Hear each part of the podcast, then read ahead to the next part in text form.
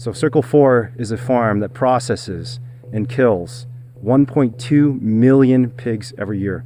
And these pigs live in unfathomable misery. Thus opens the 11 minute virtual reality documentary Operation Death Star, filmed by Condition One in collaboration with a direct action everywhere open rescue at Circle 4 Farms in the Utah desert.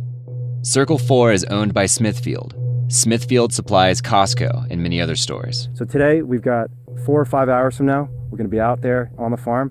Paul's going to be manning the camera. The rest of you are going to help me with logistics and supplies. The New York Times headline reads Animal welfare groups have a new tool virtual reality. Hannah Thompson, a spokesperson for the meat industry publication Meatingplace, tweeted, Calling Direct Action Everywhere an animal welfare group is an extreme stretch. By their own admission, their goal is total animal liberation. To which we all nod and say, Yep. Thanks for that correction, Hannah. Again, if we see an animal who can take out, we'll take them out. But our naming objective today is exposure to show the world what's actually happening behind these closed doors. So, you all ready to go? Mm-hmm. You ready to go? Let's do this. Wayne is looking directly at you here. For the full documentary, you're able to look around in any direction at anything you want. You are, basically, part of this open rescue. You're listening to the Liberationist Podcast. I'm your host, Stephen Rauch. Today, we're going to be listening to a DXE discussion Wayne did on Friday, the day after the New York Times piece was published. This has been a ridiculously amazing week. We were in the New York Times yesterday for a first of its kind virtual reality investigation inside of the largest pig farm in the entire country, Circle 4 Farms. We exposed horrific cruelty, babies starving to death and rotting to death in piles covered under their mother's feces, mother pigs trapped in gestation crates despite the fact this farm was marketing itself as crate free, and horrific, horrific violence against thousands and thousands of animals. And it was a really terrifying experience being inside of that farm, but it was also a really inspiring, beautiful experience to save Lily from that hellhole. And the video where we shared Lily's story has now been watched by over 500,000 people, I think. So we're really shaking the world. And obviously the New York Times coverage was incredible. Um, very few animal rights stories reach the New York Times. It's the most important newspaper in the world. And we're in the New York Times. But I wanted to talk about a couple different angles that show you the commonality of oppression, how violence against animals and violence against human beings is very deeply intertwined. And I'm going to start the story by going back to the beginning of this investigation. So um, a few years ago, we, we knew about Farmer John in Los Angeles, where they kill 1.5 million pigs every year. And the vast majority of the pigs killed at Farmer John in Southern California come from Circle 4. So we wanted to find out about Circle 4. But there was a problem. Namely, that every time someone tried to investigate Circle 4, they ended up in jail or charged. And um, there were four activists a few years ago who really were just trying to document what they call the Trail of Tears, document the pigs going from this horrific farm, this factory farm, where the mothers are confined in crates so tight they can't even turn around, all the way to the slaughterhouse. And just for standing on the public street and taking photographs, they were charged, arrested, and threatened with serious criminal offenses, including violation of Utah's ag gag law. And so, in the process of torturing animals and to defend their torture of animals, this farm literally was threatening to imprison human beings as well, to violate human rights. And one really incredible piece of news that just came out a few hours ago was that a federal court struck down Utah's ag gag law as unconstitutional. This is huge news, and it's the second time that a federal judge has overturned a ban on filming at farms. In 2015, a similar law in Idaho was overturned as being unconstitutional. In this case, U.S. District Judge Robert Shelby essentially said Look, you have a variety of constitutionally permissible tools to address perceived threats to your state agriculture industry, but suppressing people's First Amendment free speech protections is not one of them. An article by NPR says the challenge to the Utah ban was filed by the Animal Legal Defense Fund, PETA, and Amy Meyer, the director of the Utah Animal Rights Coalition. Meyer was arrested in 2013 while she filmed workers using heavy machinery to move a sick cow at a slaughterhouse in Draper City. At the time, Meyer was on public property. The charges against her were later dismissed. At the same time, we're finding out about how much effort this farm was putting into suppressing activism and preventing people from knowing what was behind those closed doors. We're researching this farm, we find some other really interesting things about Smithfield. And one of the most amazing things we found about Smithfield as we're searching their website, searching their press history, was a disclosure statement on their website about slavery. Slavery at Smithfield. And when I first saw this document a few years ago, I thought, this has got to be some sort of joke. Like, they have a slavery statement? And I thought, oh, maybe it's like some animal rights activist pranked them, or maybe they're talking about animal enslavement because we obviously do sometimes, and it actually is objectively correct to say the animals are being enslaved. So I thought, oh, maybe they're talking about animals. But no, this is actually a legitimate and true case of human slavery at Circle 4 Farms in the mid 2000s. And what happened was, Circle 4, like all these CAFOs, they have a hard time finding anyone who's willing to work at their farm because they're filled with filth, they're filled with disease, the workers get sick. There's three times the rate of MRSA in these farms, which is a deadly antibiotic resistant infection. Here's a quote from foodispower.org. Like most agricultural employees, factory farm workers struggle to avoid hazards in the workplace and to earn a living wage. Their work is plagued by a variety of chronic health conditions that persist long after their workday is over. Physicians often encourage workers to leave their jobs. However, most feel they are unqualified for other lines of work. Motivated by the need to support their family, most workers choose to continue working in conditions that pose serious short term and long term health risks. So they can't get anyone to work for them anymore. So what do they do? Well, they enslave people. Literally, what they do is they hire contracting companies in Asia, where, you know, I'm from Asia. We have some other folks who have Asian family members, Dechen and Kat and Priya. And we all know that everyone in Asia in a poor village is trying to get to the West because they're desperate to get incomes that might be 10 times higher. Um, Kaushik as well, I'm sure a lot of your friends and family members are desperate to come to the United States. What they do is they take advantage of these people's desperation and poverty. They trick them into signing over their own homes, which sometimes are the only thing these people own. Like if I don't have my home, my family will starve to death. My family will die. My family will have nowhere to stay when the typhoon comes, and, and the entire village is covered of rain and thunderstorms. So they take advantage of these people's vulnerability, get them to sign over their homes with the promise of coming to America, getting income that's 10 or even 100 times higher than what they're getting in Thailand or Vietnam or China, and coming to work at a farm, right? But what these farmers don't know, what these immigrants don't know, is once they come to the United States, they have no rights, they have no capacity to speak the language. They don't even have an opportunity to talk to their family members anymore once in the United States. And these contracting companies pull a bait and switch. They say, come on over, it's going to be great. But once they get here, suddenly they stop getting paid. They're not given freedom of movement. They're not given the opportunity to contact their family members anymore.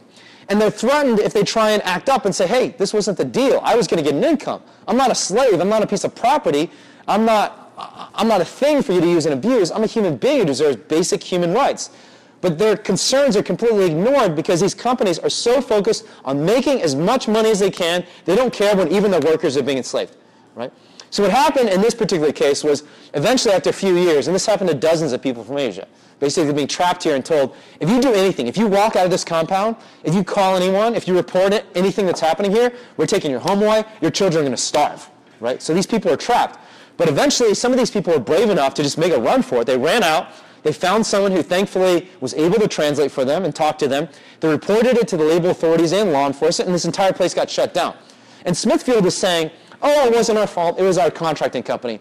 But in fact, it was Smithfield managers and executives who were working with these employees on a day-to-day basis, saying these employees didn't have no money for food. They're begging them, their masters at Smithfield for food and water because they're not getting paid. How the heck are they going to buy food? All they could eat is probably the pig food, frankly, right?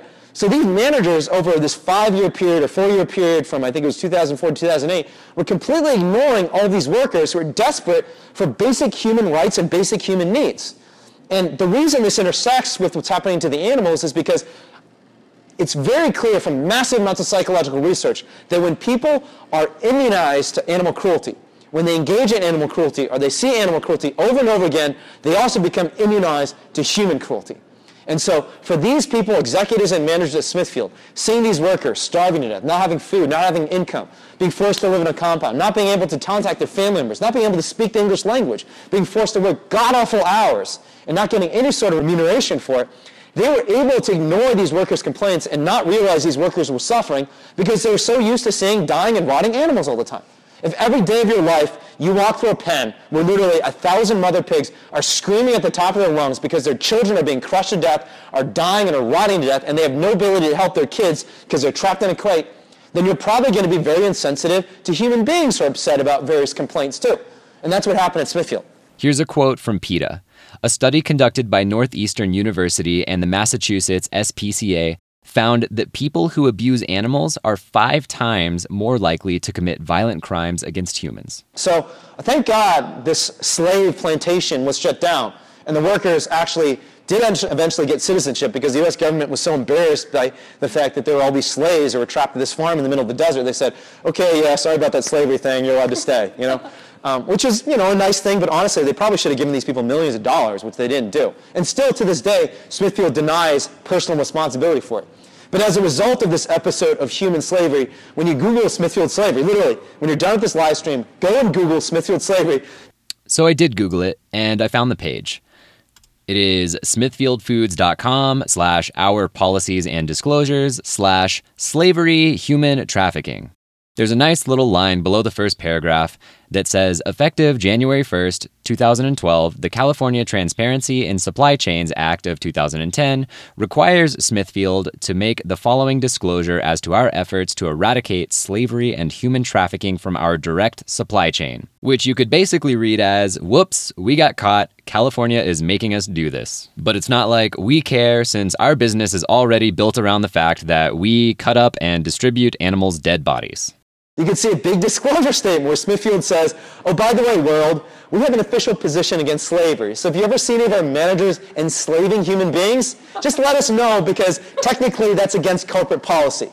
Right? And it's embarrassing and ridiculous that they even have to have a statement like this, but they do.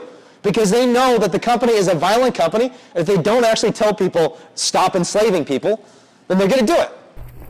So we're outside of a dumpster at Circle 4 and they literally just took a mother pig who was sick and not able to stand any longer, threw her in here head first with a pile of probably a hundred dead babies.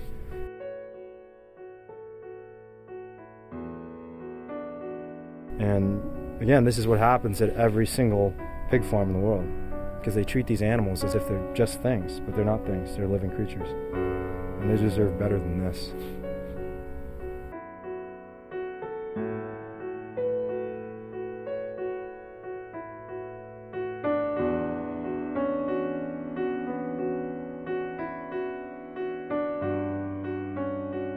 So the second way Smithfield is a massive violator of human rights is in environmental devastation and racism. So it's all people of color, people from Asia and Mexico, primarily at Circle 4. Apparently it's Asian folks who work at Smithfield and at Circle 4. But it's all these people of color who live there. They live in these horrible residences. And even now, even though they've ended technically chattel slavery, still, if you look at the workers at places like Smithfield, they're all people of color and immigrants.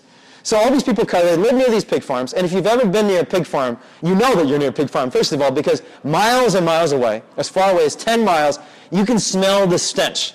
It is so overpowering, so sick that it makes you gag and want to throw up. And I always tell the story about after we do an investigation, and Paul can attest to this, Priya can attest to this, those of us in the room who've been inside pig farms can attest to this. Your clothes, your hair, your skin, even our equipment, like our cameras, will stink for like weeks. Like stinks so badly that even bringing the camera to someone, it makes them gag. Now imagine pigs, these incredibly sensitive animals who have a sense of smell that is a million times more powerful than ours, every single day of their lives dealing with that stench. And it's not just aesthetics. It's not just about how bad it smells, because this stench reflects real bad things happening at the farm, like dying animals, decomposing animals, liquefying corpses, antibiotic resistant bacteria like MRSA that is eating away at the flesh of the animals and eating away at the workers too.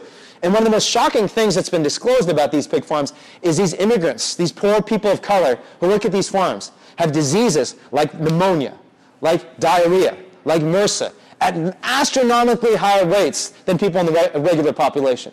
So the kids of people of color and immigrants are literally dying of antibiotic-resistant infections because big corporations are trying to sell us food at the lowest possible cost. And the result is human beings are being slaved and they are dying, right?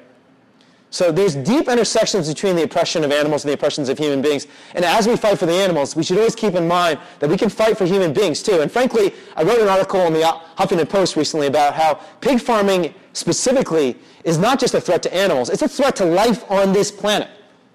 Because it causes climate change, because antibiotic resistant pathogens could cause an epidemic that causes a global calamity and global catastrophe. Right, the 20th, 20th century, one of the things that nearly brought down human civilization was a great flu epidemic because you had all these dr- all these pathogens, viruses, and bacteria that were completely resistant to our immune systems and resistant to the medications that existed. And right now, what we're doing in these factory farms, and especially pig farms, is a cauldron for creating an epidemic because we feed these, we confine these animals so tightly, we raise them in filthy conditions, they're all getting sick, they get pneumonia, they get all sorts of diseases, and to, to keep them alive so we can kill them at six months and harvest their flesh for our own purposes, we feed them a steady dose of antibiotics. It's constant antibiotics. And these antibiotics, day after day, night after night, eating and drinking these antibiotics are creating superbugs that no longer will be treatable with human medications. All right, folks, we're about to head into Circle 4. This is the heart of evil. You can already hear the screams of the mother pigs inside. They're cramped, they're suffering, and we're going to try and expose what's actually happening inside. You guys ready to go? Mm-hmm. Yeah, let's get our lights on.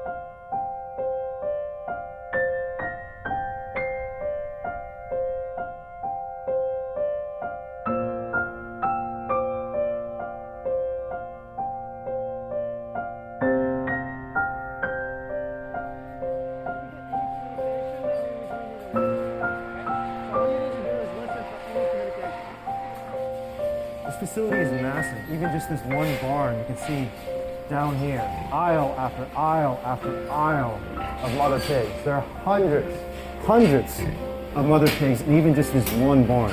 But there's 75,000 mothers just like this, 75,000 stalls just like hers at this site. So we've seen piles of dead piglets, piglets who've starved to death, who've been crushed to death. And we have a little one here whose face is covered with blood. She's half the size of the other piglets. She's going to die unless we get her out. Um, her mother's nipples have been cut and are so overused that they're bleeding, and you can't even get milk out of them. Her children are literally drinking blood to survive.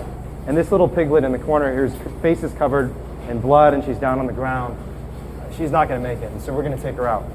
Um, we're going to give her the medical care she deserves, and then we're going to take her to sanctuary, and hopefully she survives. I know. It's scary, I know. We're just going to go through here, sweetheart. Uh, uh, and pass you to Andrew. All right, Andrew, be real uh, careful. Bring her in. Support her weight. Let's walk out. And you can see this tiny one right here getting kicked around. The little ones just don't get enough nutrition and eventually they fall to the ground and starve to death. So when we see a little runt like this who's going to get thumped, she's going to be killed by the industry, she's going to be thrown into a landfill, we try to give them some help. And that's what we're going to do today. So we're going to take her to a sanctuary where she's going to have a good life. And she'll no longer have to fight every single moment of her life for food, for water, for survival. Is ready to go?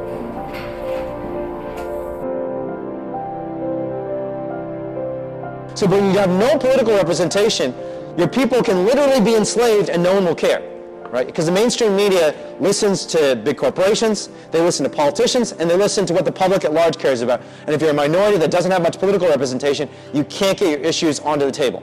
So again, there's a deep intersection between the human oppression here, with immigrants and people of color from nations where there isn't a lot of political representation in the United States, and the animals, who obviously also don't have any political representation.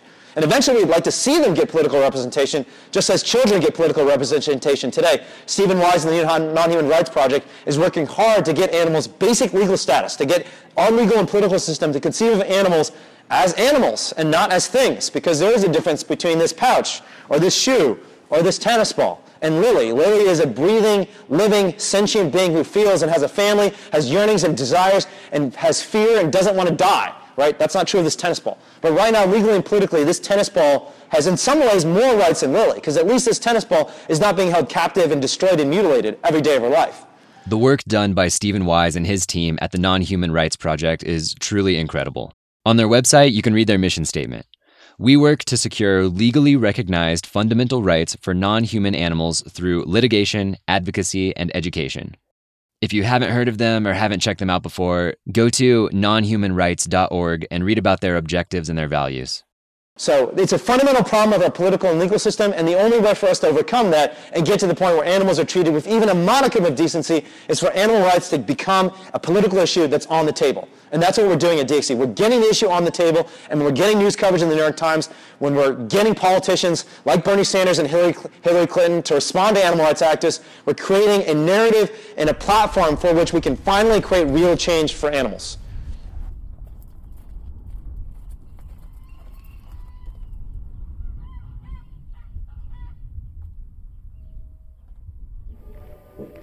Lily and her sister are eating together, drinking together, bathing outside in the sun together. They are incredibly light pink, extremely adorable, and look so much better than they did at the farm. They're going to be able to live now. Actually live.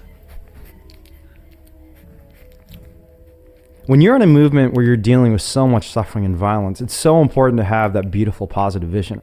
We need movements that inspire us to be our best selves, that don't just allow us to wallow in our depression, because there are a lot of things to be depressed about, but inspire us to, to change the world for the better. And, and this is why when we do our investigations, we always rescue at least one animal, and often many more than one animal, because we know that positive vision, that hopeful story of an animal who goes through redemption, goes through recovery, and is able to stand again and, and lives a happy life on a sanctuary is so important.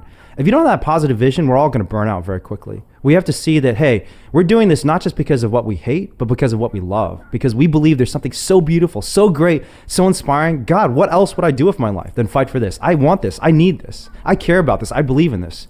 And the more people who see that positive vision, the more people are going to draw into the movement. Thanks for listening to the Liberationist Podcast. I'm your host, Stephen Rauch. See you next week.